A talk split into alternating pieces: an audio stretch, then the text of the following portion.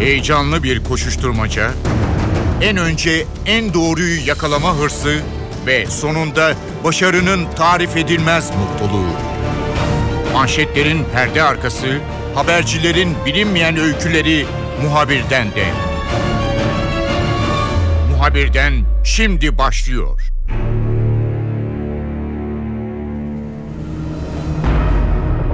Avrupa Parlamentosu'nun Türkiye ile müzakerelerin dondurulması için aldığı karar programın ana konusu olacak. Komisyonun kararı bağlayıcı değil, Avrupa'daki başka mekanizmaların ve liderlerin de bu konuda karar vermesi gerekiyor. Ancak Türkiye'nin beklediği bu karar farklı etkiler yarattı, bir takım yorumlara neden oldu.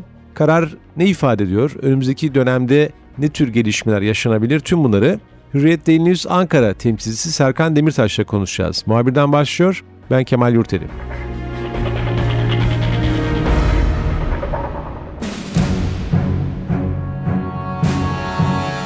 Serkan Avrupa Parlamentosu aldığı kararla Türkiye ile ilişkileri geçici olarak dondurdu. Bu tavsiye kararı Avrupalı liderler son karar verecekler. Ama psikolojik olarak da tabii iyi bir etki yaratmadığı söylenebilir.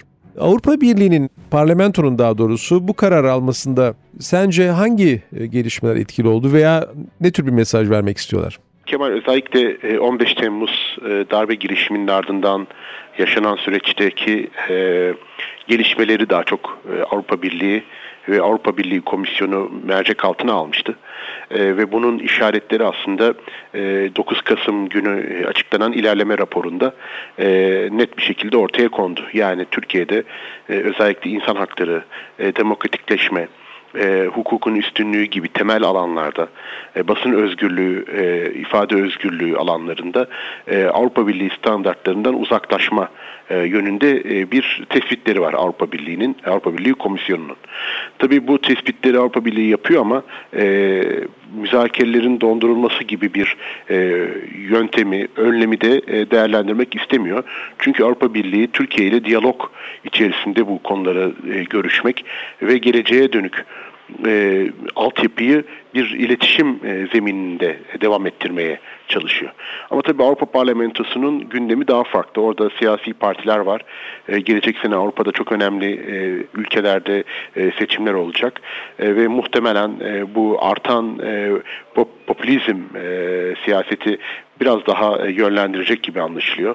Yani her hemen hemen her büyük ülkede e, aşırı sağ e, partilerin e, ilerlediğini görüyoruz ve bu aşırı sağ partilere e, bir anlamda yakınlaşmaya çalışan, e, onların söylemlerinden e, etkilenen e, sol partiler de var. E, dolayısıyla şimdi baktığımızda bütün e, Avrupa Parlamentosu'nda temsil edilen bütün gruplar e, hem solcusu hem sosyalisti, merkez sağ partileri belli bir noktada uzlaşmış gibi görünüyor ve Türkiye'deki bu demokratikleşme ile ilgili sıkıntıların e, bir şekilde gündeme getirilmesi ihtiyacını görmüş gibi görünüyorlar. Ama e, tabii bu e, Avrupa Birliği'nde e, ve Avrupa Birliği Konseyi'nde e, çok karşılık bulacak bir e, girişim değil. Hani e, çünkü Türkiye ile Avrupa Birliği arasında bu müzakerelerin e, nasıl e, dondurulabileceği, nasıl sona erdirileceği ile ilgili hukuki anlaşmalar var, metinler var. E, 2005 yılında 3 Ekim 2005 e, günü Türkiye ile AB müzakereleri başlarken bir de müzakere çerçeve belgesi adı altında bir belge kabul edilmişti. O belgenin 5. maddesine göre yani Avrupa Birliği ile Türkiye arasındaki müzakerelerin nasıl dondurulabileceği belirleniyor, düzenleniyor. E, orada da e, nitelikli bir çoğunluk gerekiyor. Yani Avrupa Birliği ülkelerinin büyük bir çoğunluğunun e, Türkiye'de ciddi ve e, süreklilik gösteren insan hakları ihlalleri olduğunu e, değerlendirmesi ve bu yönde e, komisyonda ya da konseyde adım atması gerekiyor. Biz o noktada değiliz e, tabii ama ee, dediğin gibi e, bu e, Avrupa Parlamentosu kararının siyasi anlamda e, bir takım neticeleri olacaktır. Hani bir kere şu e, net bir şekilde görünüyor. Yani Avrupa'da kendini temsil eden büyük bütün siyasi partilerin aynı noktada uzlaşmış olmaları. Yani Türkiye ile e, müzakere e, edilemeyecek noktaya geldik e, ifadelerini ve düşüncelerini ortaya koymaları e, önemli e, bir e, siyasi gösterge. Bundan sonraki süreçte Türkiye ile Avrupa Birliği e, arasında ve Avrupa'daki e, önde gelen ülkelerle ilişkilerimizin nasıl bir yön çizebileceği şey açısından da e, önemli işaretler veriyor. E, o açıdan e, biraz daha tabii e, bu kararı e, ve bu kararın siyasi e, etkilerini e, değerlendirmek e, zorunluluğu içerisindeyiz. Serkan senin de belirttiğin gibi bu karar Avrupa'daki son e, siyasi tablonun da bir ürünü. Yani bir nevi Avrupa Birliği'nin kendi içerisindeki bazı iç meseleleri var. Bu çerçevede e, Türkiye bir takım kararları almakta herhalde biraz seri davrandı. Ancak 15 Temmuz darbe girişimi sonrasında Türkiye'nin sürekli gündeme getirdiği bu hiç e, Türkiye ile ilgilenmediniz veya buradaki sorunu tam olarak algılamadınız. Çünkü anladığım kadarıyla belli başlıklara bakıyorlar. Yani bir darbe girişimi yaşamış bir Türkiye'yi algılamıyorlar. İşte gözaltı yöntemi, işte olağanüstü hal uygulamasına ilişkin bir takım itirazlar, e, son e, bu milletvekillerinin tutuklanması vesaire. Genel ilişkin bu soğuk e, tavırları veya bu e, pek e, ilgisiz tavırları nedir? Yani niye bu darbe girişimini bu şekilde Türkiye'nin bu yaşadığı bu sıkıntıyı e, algılamakta geç kaldılar veya hala algılayabilmiş değiller? Kemal aslında tabii yani 15 Temmuz e, bizim için bir milat e, gerçekten. Yani hem Türkiye'deki siyasi sürecin nasıl ve buna tepki olarak sosyal e, e, tepki nasıl olacak? Tabii bu bizim açımızdan bir milat. Ama Avrupa Birliği açısından, Avrupa'daki ülkeler açısından tabii e, Türkiye'de e, demokratikleşme ile ilgili sıkıntıları 15 Temmuz öncesinden başlayan bir süreç. Örneğin yani bu 15 Temmuz'u söylediğimiz zaman şunu hatırlatıyorlar. Yani bakın Türkiye'de milletvekillerinin dokunulmazlıklarının kaldırılmasıyla ilgili süreç daha önce başlamıştı. Yani 15 Temmuz'dan önce başlayan bir süreçti. Ve HDP'li milletvekillerinin hedef alınacağını biz o zamandan e, görüyorduk. E, e, karşı eleştirisini getiriyorlar. Yani e, onların bakış açısından Türkiye'de e, 15 Temmuz sadece o e, insan hakları ve demokratikleşme e, Kopenhag kriterlerinden e, uzaklaşma e, trendinin, eğiliminin e, parçası olmuş bir e, gelişme gibi görüyorlar. E, tabii 15 Temmuz'u e, Türkiye'deki e, etkilerini, e, Türkiye'de yarattığı travmayı anlamakta e, ve buna yanıt vermekte çok geç kaldı Avrupa Birliği. E, ve bunun hala sıkıntıları e, sürüyor. Yani e, bakın Avrupa Birliği Komisyonu Başkanı Juncker e, ki yani Avrupa Birliği'nin başbakanı sayılabilir yürütmeyi temsil eden hala Türkiye'ye gelmedi mesela. Yani 3 3 4 ay oldu hani darbe girişiminden bu yana. Yani Türkiye'ye o yönde o kadar üst düzey bir destek sağlanmadı Avrupa Birliği tarafından ve bu da Ankara'da gerçekten çok büyük bir hayal kırıklığı yaratmış durumda. Hani bu bir taraftan siyasi boyutu konuşuyoruz ama e, ülkeler arasında da devletler arasında da ilişkilerde zaman zaman e, bu tür psikolojik e, etkin e, etkilerin olduğu söylenebilir. Yani Türkiye biz e, bir e, ölüm kalım süreci yaşadık o gece 15 Temmuz 16 Temmuz sabahına kadar.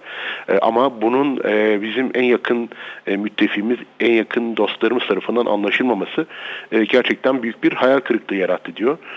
Avrupa Birliği'nin bakış açısı ise yani evet orada geç kaldık ama Türkiye'nin de 15 Temmuz'a verdiği yanıtı e, özellikle e, olağanüstü hal e, uygulamaları çerçevesinde hani demokratik e, değerler, değerlerin dışında e, bir çerçevede olduğunu görüyoruz diye eleştirmekle e, sınırlı kalıyor. Hani bu tabii biraz böyle sağırlar e, diyaloğuna dönmüş durumda. Hani her iki tarafında birbirine dönük e, kuvvetli ön yargıları e, daha çok e, ön plana çıkmış durumda. Tabii bu ön yargıların e, beslendiği de bir siyasi zemin var. Özellikle Avrupa'da biraz önce söyledik yani artan bir aşırı sağ e, siyaseti var aşırı sağ e, diyaloğu var, e, retoriği var. E, Türkiye'de de yani bir takım e, iç politik kaygılardan dolayı biraz daha e, eleştirilerin sertleştiğini görüyoruz. E, bu tabii e, tarafların birbirini anlaması açısından e, uygun bir ortamı yaratmıyor. Tam tersine hani daha da birbirini körükleyecek bir e, ortama doğru gidiyor. E, ümidimiz yani Avrupa Parlamentosu kararının e, özellikle Avrupa'da da iyi ve kuvvetli bir şekilde e, değerlendirilmesi, anlamlı bir şekilde değerlendirilmesi ve yani Türkiye ile AB arasındaki diyaloğun koparılmaması için e, bir takım başka mekanizmaları harekete geçirmesi umudundayız. E, yoksa tabii Avrupa Parlamentosu'nun kararı sadece hani e, siyasi bir karar, hukuki hiçbir bağlayıcılığı yok. Ama dediğim gibi umut ediyoruz ki başka mekanizmaları, diyalog mekanizmalarını harekete geçirecek bir süreci başlatır. Serkan yapılan yorumlarda dikkat çeken bir başka e, konu da şu. E, Amerika'da Trump e, seçildi. İngiltere Avrupa Birliği ile ilişkisi tamamen resmi olarak henüz sonuçlanmadı ama ilgisini kesmiş durumda. Bu denklem içerisinde Avrupa Birliği Amerika ilişkileri, Amerika Türkiye, Türkiye Avrupa Birliği ilişkileri ne ifade eder? Yani Trump'ın Avrupa Birliği ile pek iyi bir ilişki kurmayacağına dair yorumlar da var veya çok fazla önem vermeyeceğine dair yorumlar da var. Bu denklem içerisinde e, Türkiye'ye nasıl bir e, etki yaratabilir? Yani, e, tabii şimdi gerçekten Amerikan siyasetinde yani Trump'ın e, seçilmesi e, yepyeni bir e, e, bir e, dönem başlattı ve bu dönemin özellikle dünya siyasetine çok e, farklı şekilde e, yansıyacağı e, değerlendiriliyor. Analistler şu anda e, bunun etkilerini ölçmeye çalışıyorlar. E, çünkü sadece siyaset anlamında değil, yani küresel ticaret anlaşmalarının tekrar belki müzakereye açılması, Çin etkisini kırmak için Amerika'nın başka bir atak ortaya koyabilecek olması ki Trump bütün olaylara bir iş adamı e, gözlüğüyle bakan e, bir e, siyasetçi ve her zaman öncelikle e, karı e, düşünen, kar etmeyi düşünen bir siyasetçi. Dolayısıyla yani dünyadaki bütün bu e, hem ticaret anlamında hem siyaset anlamında e, yerleşik düzeni e, bozabilecek bir e, lider. Dolayısıyla şu anda bu ölçülmeye çalışılıyor. E, tabii e, başkanlık makamına e, oturma sürecinde şimdi son bir haftadır yavaş yavaş ısınıyor, briefingler alıyor. Amerika'da onları takip etmeye çalışıyoruz. Yani örneğin e, ilk e, müzak e, başkanlık kampanyaları sırasında çok sert çıktığı işte bu iklim e, anlaşması ile ilgili çok da fazla onu kendisine bir gündem maddesi yapmayacağı mesajını verdi. E, onun İran e, nükleer anlaşması onu çok eleştiriyordu ama ona da herhalde dokunmayacak onu anlıyoruz e, ilk e, mesajlarından. Dolayısıyla e, başkanlık koltuğuna oturma sürecine e, 20 Ocak'ta devir teslim töreni olacak biliyorsun. Yani o, da, o döneme kadar bence e, bu yerleşik düzeni dünyadaki yerleşik düzeni iyice algılayıp herhalde ona göre kendisinde o kampanyada verdiği sözleri yumuşatacaktır diye düşünüyorum. E, tabii e, bizim açımızdan en önemli e, bakış açısı e, Sayın e, yani Trump'ın e, bir NATO ile ilişkileri, Avrupa güvenliği ile ilişkileri, iki bölgesel anlamda Suriye e, politikası. E, çünkü yani hem NATO'da e, Amerika Birleşik Devletleri'nin niye bu kadar Avrupa ülkelerinin e, güvenliği için para harcadığını sorguluyordu e, Amerikan Başkanı Trump. Hani ikinci olarak da Orta Doğu'da son 10 senede 6 trilyon dolarlık bir maliyet hesap etmiş. Biz bu 6 trilyon dolar, doları Orta Doğu'ya değil kendi ülkemize harcasak yani bütün havaalanlarımızı yenilerdik, bütün yollarımızı yapardık, bütün kamu binalarımızı yenilerdik diye bir fikri var. Dolayısıyla e, herhalde Amerikan başkanı e, Orta Doğu'daki e, siyasetini e, biraz gözden geçirip e, kendisinin kampanyada söylediği gibi bütün ağırlığını yani e, IŞİD'le mücadeleye vermek gibi bir e, yaklaşım olabilir. E, burada herhalde e, Türkiye ile en e, önemli bakış e, farkı e, Esad'ın geleceği konusu olacaktır. E, çünkü bizim anladığımız kadarıyla, gördüğümüz kadarıyla yani Trump ve Trump'ın Esad'ın varlığıyla ilgili herhangi bir sorunu yokmuş gibi görünüyor ama tabii dediğimiz gibi yani bu 20 Ocak sürecine kadar 20 Ocak'ta göreve geleceği zamana kadar tabii kendi düşüncelerinin de siyasetinin de biraz daha yorulacağı, biraz daha değişebileceği değerlendirmesi yapılabilir. Serkan son bir sorum daha var. Avrupa Birliği ile bu çok gerilen ilişkiler e, biraz önce senin e, belirttiğin bir konuda da etkisini gösterebilir. Şimdi bir koalisyon gücü gibi e, bir takım Avrupa Birliği ülkeleri özellikle İncirlik ve çevresinde o üstte veya başka şekilde askeri varlık bulundurarak bir takım operasyonlar düzenlediler. Almanya'nın hatta sanıyorum daha ileriye giden orada bir üssü de kalıcı bir yapılar yapma gibi projesi de vardı. Bu koalisyonun e, ilgisi veya bu e, sorunlar e, Avrupa'nın askeri olarak bu Suriye bölgesinde görünmesini etkileyebilir mi yoksa o farklı bir konu olarak sürebilir mi? Şimdi tabii bu bu gerçekten Trump'ın seçilmesini kimse beklemiyordu. Yani herkes Clinton seçilecek ve Amerikan politikası işte ufak tefek minör değişikliklerle devam edecek diye düşünüyordu. Ama tabii Trump'ın seçilmesi ile birlikte Amerika'da yani Kasım'ın başından itibaren bunun dünyadaki etkilerini görmeye başladık. Örneğin Suriye'de bütün aktörler Trump'ın seçilmesinin ardından daha fazla kazanım elde edebilmek için askeri hareketliliklerini arttırdılar. Yani Suriye rejimi bunların başında geliyor.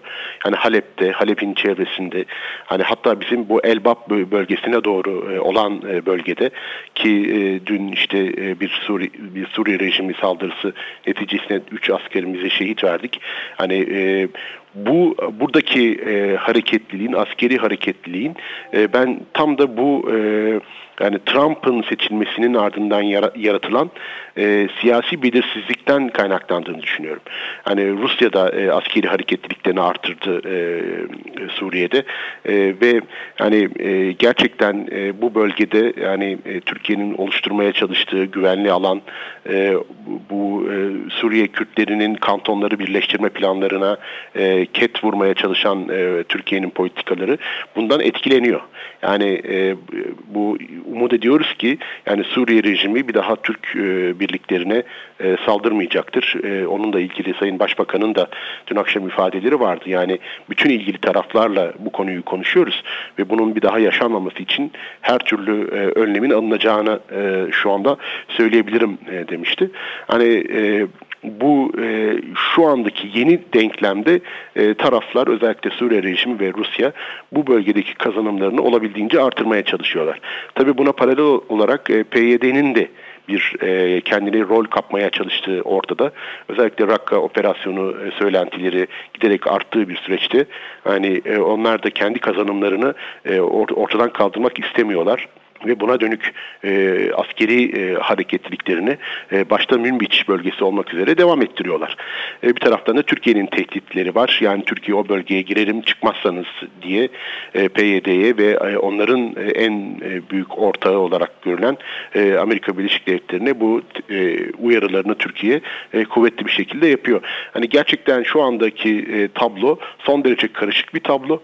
Ee, ve zaten e, tam da bu nedenden dolayı e, Fransa bir inisiyatif aldı ve gelecek günlerde e, Paris'te bir Suriye konulu yeni bir toplantı olacak. Çünkü bu Trump'ın seçilmesinin ardından yaşanan süreçte gerçekten büyük bir karmaşa ortaya çıktı.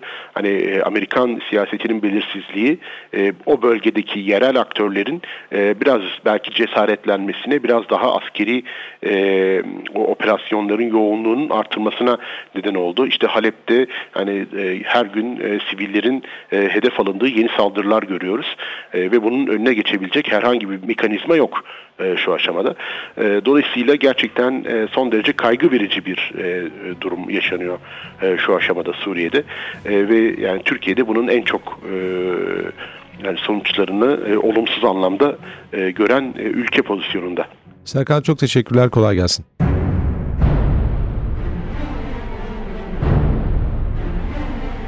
Muhabirden de bu hafta konuğumuz Hürriyet Daily News gazetesi Ankara temsilcisi Serkan Demirtaş'tı. Ben Kemal Yurteri. Muhabirden de yeniden görüşmek üzere. Hoşçakalın. Haber için değil de haberin hikayesi için şimdi onlara kulak verme zamanı. Muhabirden NTV Radyo'da.